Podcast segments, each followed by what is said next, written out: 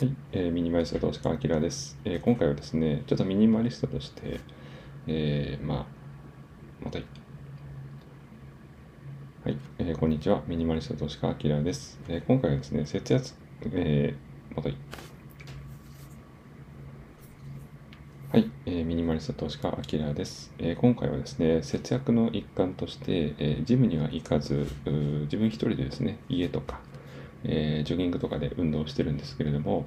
まあ、そのね、運動が継続できないっていう声をたまに聞きますので、まあ、その継続のコツっていうのをお話ししていきたいなと思っています。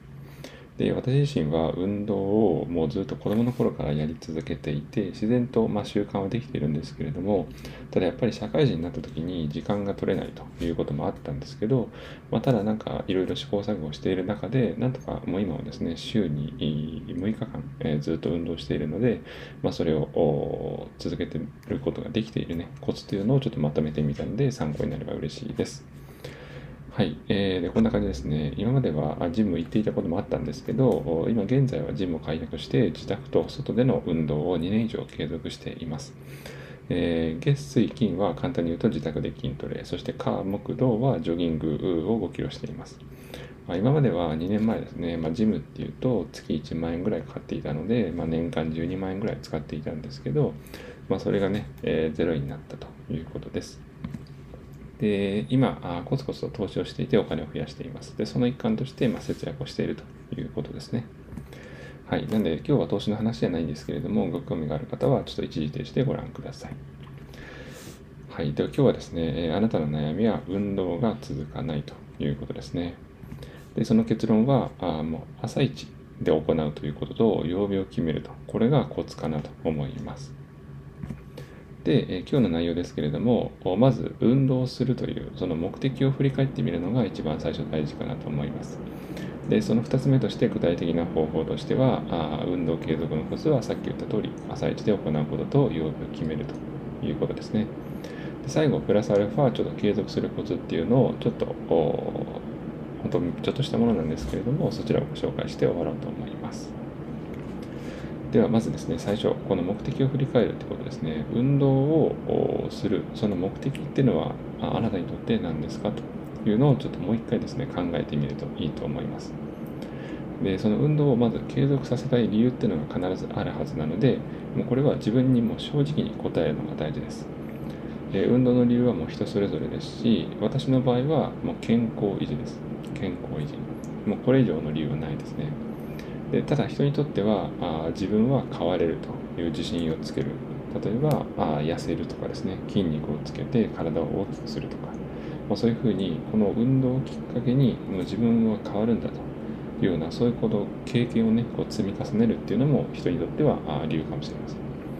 で私の場合でしたら健康維持が目的なので、まあ、無理にですね10キロ20キロ走る必要はないんですね。言い換えればもうウォーキングとかでもいいかもしれないです。なのでその目的によって運動をする、まあ、量というか時間負荷っていうのはいろいろあると思うのでまずそもそもの運動をするというそのね理由っていうのをもう一回振り返ってみるといいと思います。でここで何で自分に正直に言う必要があるかというとえー、自分にね嘘をついていると結局ね無理な運動になってしまいます。のでそれが結局継続できない理由になってしまいますのでまずは自分に正直になるということですね。私みたいにもう健康維持で十分ということであればそれが大前提。でそのためにどれぐらいの数量の運動をすればいいかということになりますし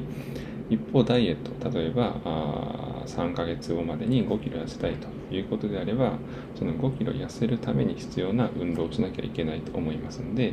まあその理由でモチベーションを上げてそれにマッチする適度な運動量というのを決める必要があるので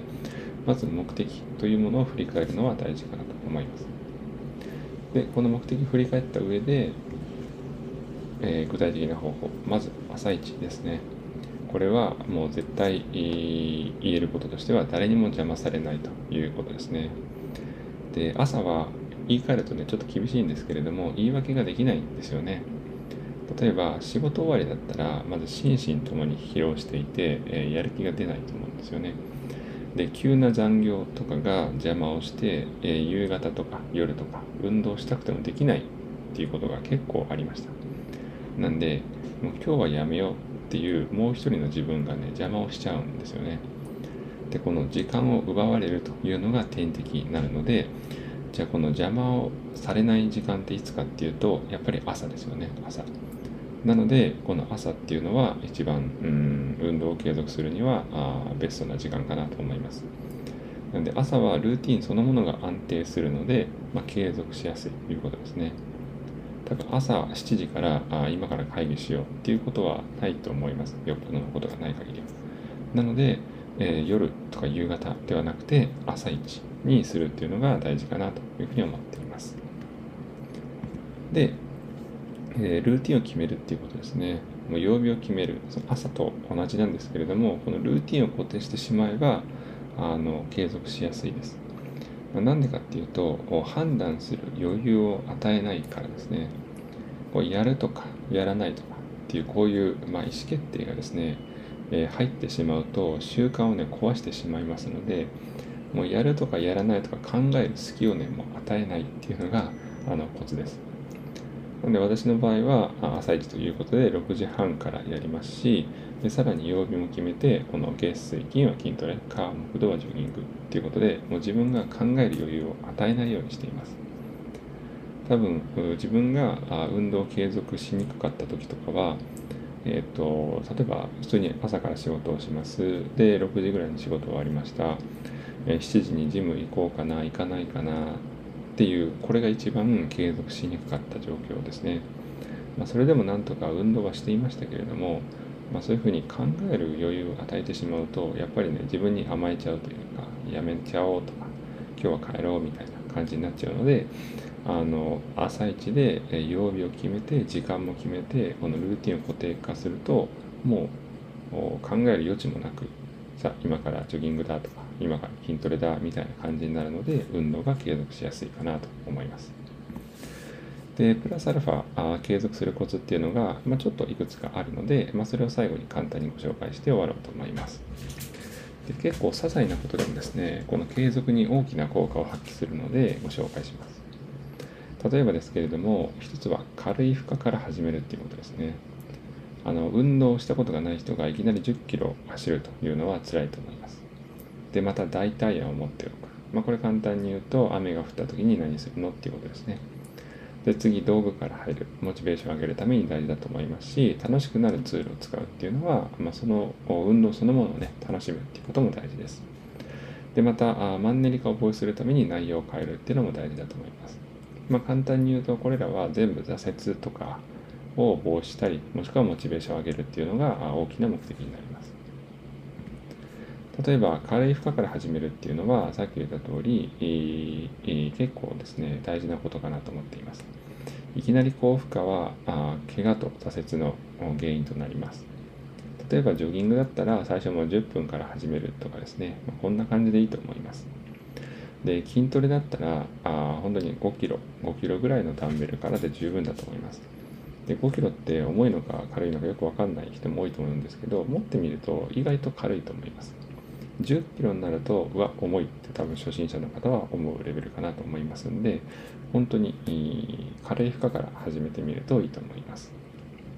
で2つ目、えー、代替案を持っておくっていうことですね。あの雨とか雪とかがルーティンをやっぱ壊すんですよね。さっき言った通りウォーキングとかジョギングっていうのはもう外でね基本的にやるもんなので、まあ、雨とか雪だとできないんですよね。ただその代替案として何か常に持っておくと何でしょう運動のルーティンっていうのが壊れることはないので安心です。私自身はヨガをやったりとかもしくは HIIT と言われる高負荷の運動を室内でやるようにしています、まあ、どちらもですねヨガマット一つあればできるものなのでそんなあ家にこうなんですかマウンテンバイクのあのマシンみたいなああいうのを買わなきゃいけないとかそんなことはなくて本当にヨガマット一つ財布なくてもできるんでもうそれで十分だと思います。なので、え、自分の運動スタイルを踏まえてそれが何かによって崩される可能性があるんだったら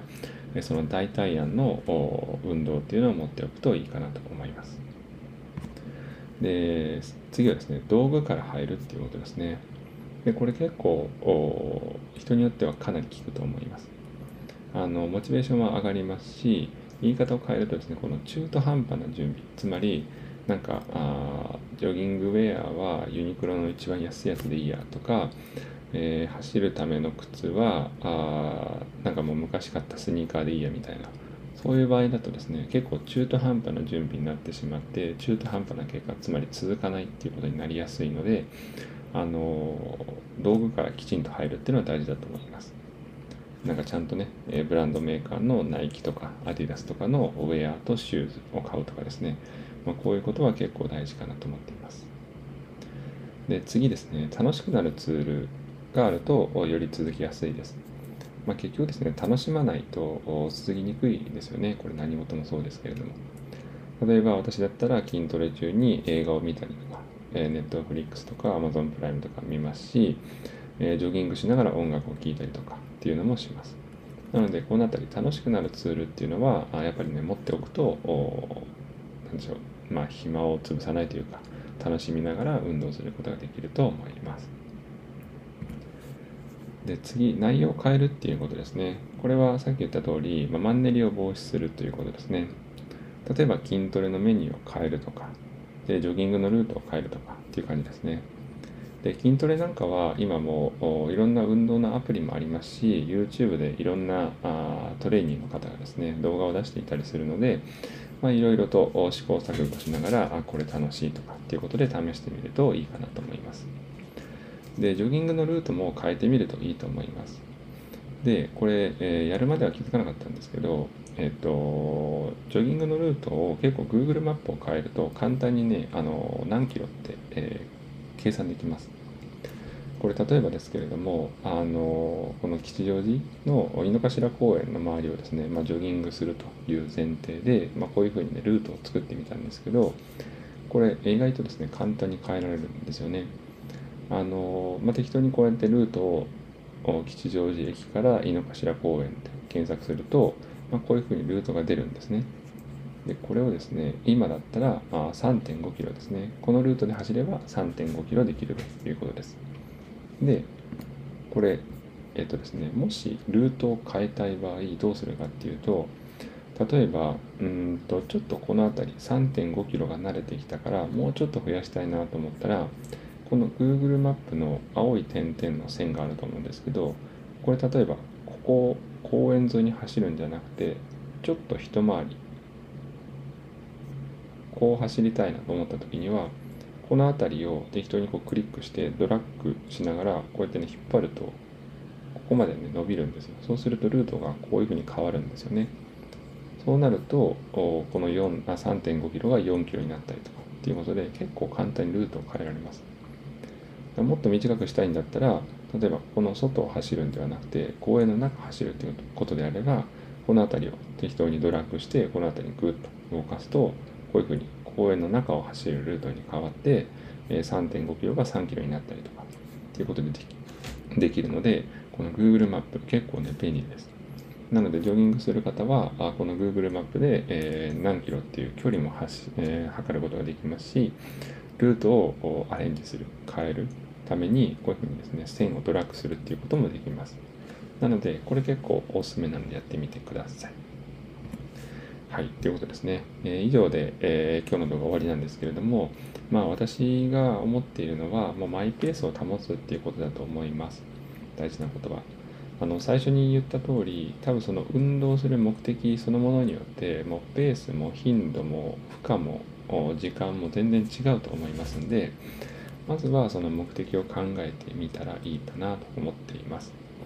なんで、もう何事もそうなんですけど、もう継続が第一ですね。続かないと何かしらあ結果が出るっていうことはまあないので、あのまずはその目的を振り返ってみて、えー、マイペースに継続できる環境を作るっていうのがいいと思います。でそのためのコツというのが時間を決めるということと、まあ、曜日を決めるそしてま朝一で行うっていうことですね。もちろん私自身も筋トレとジョギングするって言いましたけど、まあ、かなり重い重量で体を大きくしたりとかランニング1 0キロなどは確かに憧れはたくさんあります。まあ、ただ、えーと、これをするためにはどうしてもこう年単位の努力が必要になってきます。一朝一夕に毎日ジョギング10キロ、まあ、そんなことはなかなか難しいので本当に年単位でコツコツ増やしていくっていうことが大事だと思います。もしあのそれを伸ばしたいんだったらですけどね。なので、えー、まずはゆっくりでも継続することが最優先かなと思います。なんで、えー、ちょっと疲れたら、まあ、左のねイラストのようにちょっと休憩してえっ、とそんなに負荷をかけないで継続できるようなペースでやるのがいいと思います。で私自身は思っているのはもう何よりもこう汗をかいているその頑張っている姿っていうのはもう何よりも美しいと思っているので、まあ、その素晴らしい運動をなんとか継続できるようなコツとして今日の動画をまとめてみましたこれがあなたの参考になれば嬉しい限りですはい。ということで今日はですね、まあ、ブログとか、ポッドキャストとか SNS 等々でもいくつか同じような内容も発信しているので、ぜひ興味がある方は遊びに来ていただけると嬉しいです。今日もご視聴いただいてありがとうございました。